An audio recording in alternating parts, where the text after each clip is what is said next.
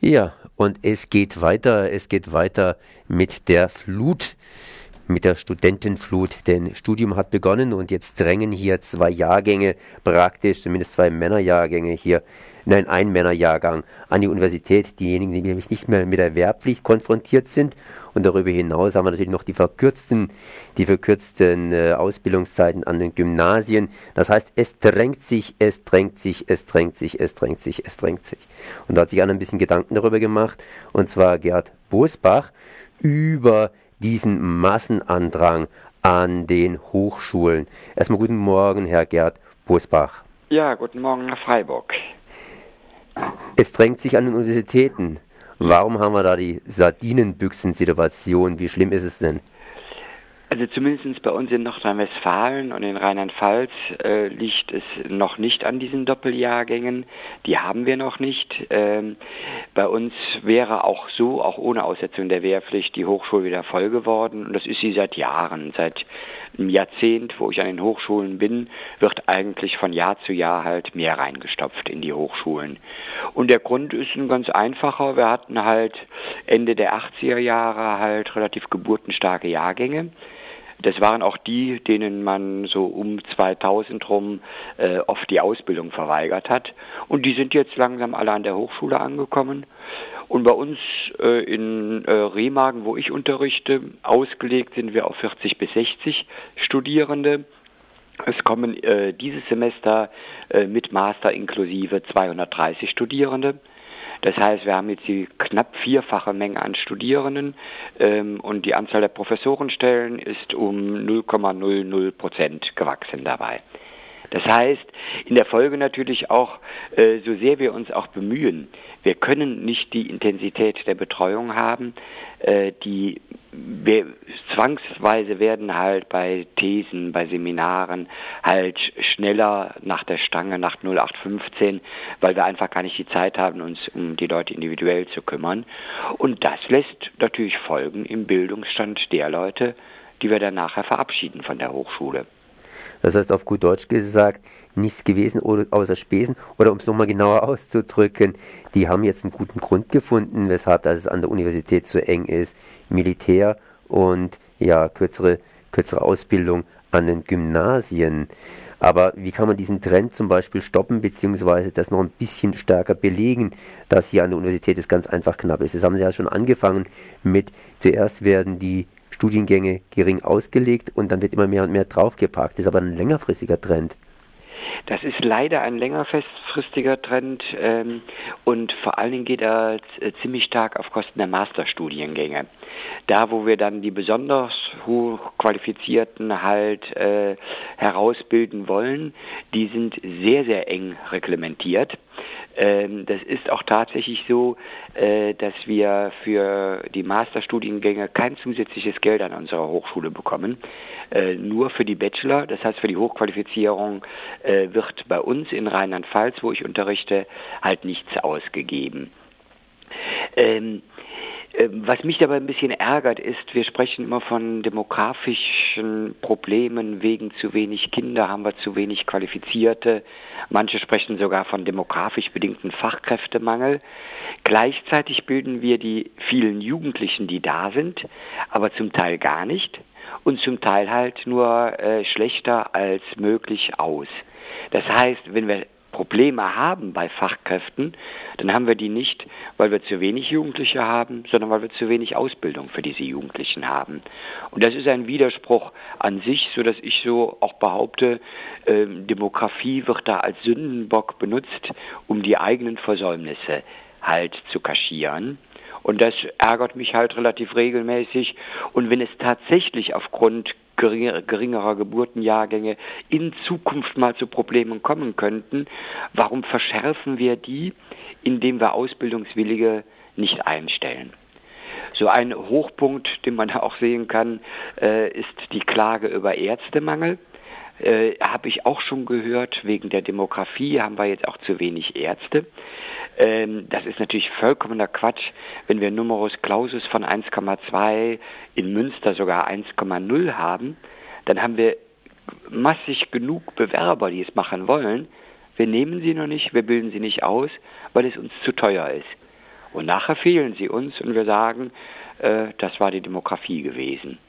Aber es fehlen ja nicht nur Ärzte, sondern es fehlt auch an Personal, das heißt an Pflegekräfte. Da muss man ja nicht nur immer auf die Elite schauen, sondern, naja, ich meine, Elite ist es auch in bestimmter Art und Weise, diejenigen, die die Drecksarbeit dann machen, äh, ja. pflegen. Also das ist äh, ja, ja, den Arsch abwischen, aufs gut Deutsch gesagt. Ja, da sprechen Sie bei mir ein gutes Thema an, weil ich auch mit Gesundheits- und Sozialwirten, weil ich die auch äh, an, an der Hochschule ausbilde und deshalb halt auch viele Gespräche mit denen führen. Äh, es fehlen eventuell Pflegekräfte. Das mm, ist noch umstritten. Das Deutsche Institut für Wirtschaftsforschung behauptet, das stimmt gar nicht von den Zahlen. Aber wenn Pflegekräfte fehlen, dann ist das nicht zu wenig Jugendliche, die pflegen wollen, sondern hat das eine ganze Menge Ursachen. Die eine Ursache ist, man zahlt ihnen sehr, sehr wenig. Also mir wurde von einer äh, ehemaligen Pflegerin, die jetzt bei uns studiert, gesagt, sie hätte vor drei Jahren 1600 Euro monatlich bekommen. Mit Nachtschicht, mit äh, Wochenendschicht, mit einer sehr harten Arbeit. Wenn man halt äh, einen Job ganz schlecht bezahlt, ist auch die Nachfrage äh, schwach danach. Und das Zweite, äh, das war für mich dann noch viel schlimmer, weil es ein systemisches Problem ist. Die Pflegeschulen nehmen nicht alle Leute auf. Hier haben wir dann wieder die abgelehnten Bewerber, äh, wo man nachher sich äh, beschwert, dass welche fehlen. Aber sie nehmen dort halt die auf, die sie am besten beschulen können. Und das sind die Leute mit Abitur überwiegend. Da ist es einfacher, da kriegt man auch bessere Ergebnisse in den Pflegeschulen hin, sehe ich auch so.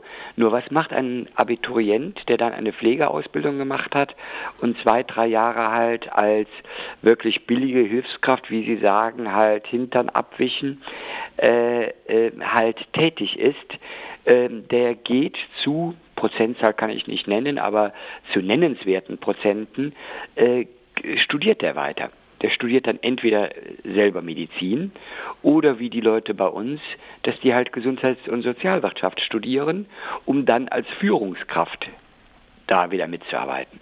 Das heißt, man bildet äh, zum Teil einfach die Falschen aus, die anschließend gar nicht in dem Job arbeiten und die auch nie für 1600 Euro halt ein Leb Leblang halt äh, schuften würden. Das heißt, man produziert ähm, die eigenen Fehler und weist die Leute ab, Realschulabgänger, also ähm, auch Hauptschulabgänger, äh, die wirklich guten Willens sind, die teilweise, äh, mir wurde dann von einem Fall berichtet, dass eine Realschulabgängerin, die hat zwei Jahre lang Praktikum gemacht in einem Pflegeheim mit vollster Zufrieden, mit voller Zufriedenheit äh, der Leute. Sie wurde nicht zur Pflegeschule angenommen. Solche Leute weist man dann ab und stattdessen kommen dann nachher auch natürlich ganz toll qualifizierte Leute raus, Abi, Praxiserfahrung in der Pflege, anschließend Studium bei uns. Das sind natürlich dann ganz tolle Leute, die aber dann als Pflegekraft halt nicht mehr zur Verfügung stehen. Da produziert man selber Fehler, und das gilt ja halt auch für alle Ausbildungsberufe. Vor zehn Jahren hat man nicht gesagt, die Jugendlichen sind zu dumm für die Ausbildung. Vor zehn Jahren hat man auch ganz ehrlich gesagt, wir haben zu viele Bewerber. Deshalb können wir euch nicht nehmen. Ja, und die wären jetzt halt 30-jährige Facharbeiter, Facharbeiterin, äh, die uns noch auf dem Arbeitsmarkt gute 30 Jahre zur Verfügung stehen. Die hat man aber schlichtweg nicht ausgebildet. Äh, und einen Teil hat man halt dann von, von äh, Praktikum zu Praktikum geschickt. Die sind auch jetzt frustriert. Dann müsste, ja, dann müsste man unter Umständen nachausbilden. Eine andere Frage, es ist natürlich nicht so schlecht, wenn vielleicht irgendein Arzt mal hingegangen ist und von der Pike auf, wie es so schön heißt, gelernt hat und also ein bisschen vielleicht später einsteigt mit dem Studium. Aber ist überhaupt, äh, ist überhaupt so ein hoher Numerus Clausus ein ausschlaggebendes Kriterium in der Praxis. Das heißt, jemand kann ja schließlich auch mit, sagen wir mal, einer 2 recht intelligent sein, zumindest was das schulische Leistungsniveau anbelangt und später eben als Arzt zum Beispiel gute Leistungen bringen. Also äh, ja, gibt es da irgendwelche Statistiken, irgendwelche Untersuchungen darüber? Nein, aber alle Gespräche, die ich mit äh, Hochschullehrern von der medizinischen Fakultät führe, sagen, dass dieses Auswahlkriterium ein bequemes Auswahlkriterium ist, aber überhaupt kein gutes. äh, äh, jemand, der sehr, sehr, sehr gut äh, lernen kann, um, um auf einen C von 1, 2 zu kommen, muss man nicht nur besonders intelligent sein, sondern man muss auch noch gut äh, auswendig lernen. Der ist natürlich nicht unbedingt ein guter Mediziner. Es kommt auch eine andere Tendenz dazu, wenn einer so gute Noten hat, wird er quasi auch von Eltern, von Lehrern teilweise ins Medizinstudium getrennt, äh, gedrängt.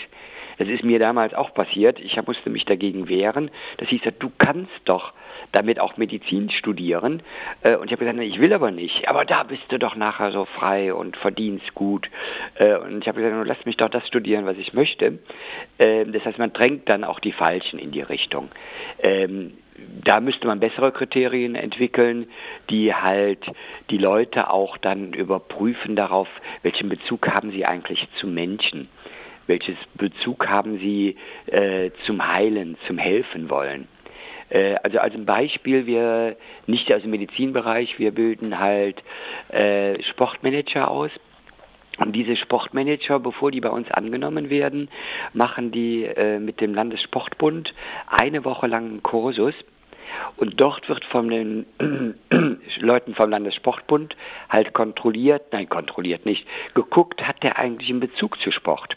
Der muss kein Leistungssportler sein, beileibe nicht, aber er muss ein Interesse am Sport haben. Er muss mit Menschen umgehen können, weil wenn Sie als Sportmanager dann in einen Verein gehen, ist das meiste, was Sie machen, Kontakt mit anderen Menschen. Das wird dann überprüft und wir bekommen auch regelmäßig dann Mitteilungen, dass halt der und der zwar sehr gut ist, äh, aber dass man nicht weiß, ob man den auf nachher ich sage jetzt mal ein bisschen vereinfacht, auf Menschen loslassen kann. Sowas müsste man auch versuchen, halt in der Medizinausbildung zu machen. Und äh, ich halte es auch für ein Unding, dass Studierende, zumindest die, die ich gesprochen habe, erst im vierten Semester im Physikum halt merken, dass sie bei einer OP doch nicht zugucken können und dass sie umkippen. Warum macht man sowas nicht in Tests vorher? Lässt die auch vorher mal also jetzt wird es etwas unappetitlich, vielleicht frühstücken noch einige Leute bei Ihnen, aber lässt Sie nicht vorher mal äh, praktisch arbeiten? Äh, nat natürlich nicht an lebendigen Menschen, äh, das wäre dann etwas äh, äh, dumm, lässt sie und guckt, ob sie damit zurechtkommen.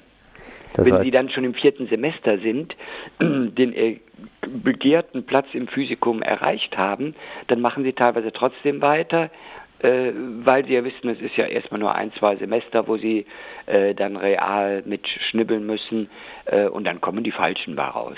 Ja, äh, das wäre aber dann natürlich deutlich aufwendiger, solche Untersuchungsverfahren, als sich nur den äh, NC auszurechnen aus dem Abiturzeugnis. So Gerd Bosbach. Jetzt weiß ich, Sie sind gerade am Aufbruch, das heißt, Sie werden hier schnellstens verschwinden, aber Sie kommen auch, das heißt, Sie kommen auch nach Freiburg und zwar am 17. Dezember. Was erleben wir denn dann für Sie, wenn man Sie tatsächlich live erleben kann? Ja, da ist das Studium Generale und in der Hochschule, aber halt für die Bevölkerung auch äh, gemacht. Und dort werde ich mich ein bisschen auslassen über die Frage private oder gesetzliche Rentenversicherung.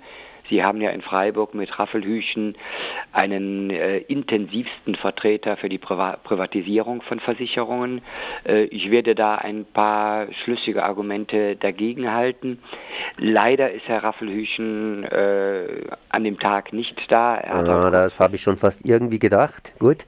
Äh, aber deshalb werde ich reden. Es kommt sogar halt dann das Fernsehen, weil es das aufnehmen möchte, um es dann halt in irgendeinem äh, Te Tele-Learning-Sender halt zu bringen. Ah, nicht irgendeinem, Entschuldigung, das ist Dreisat und SWR.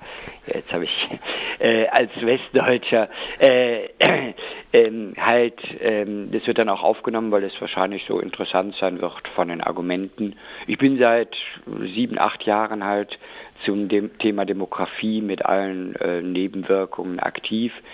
Bin dann auch schon angeworben worden von verschiedenen Institutionen, die, ähm, sag mal, ähnlich wie Raffelhüchen fördern ähm, und habe mir das auch ein bisschen angeguckt und da kann ich einiges zu erzählen.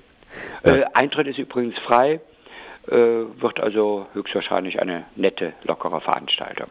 Das heißt, man kann sich einfach mal locker hier den 17. Dezember merken und dann ist hier Gerd Bosbach in Freiburg live zu erleben.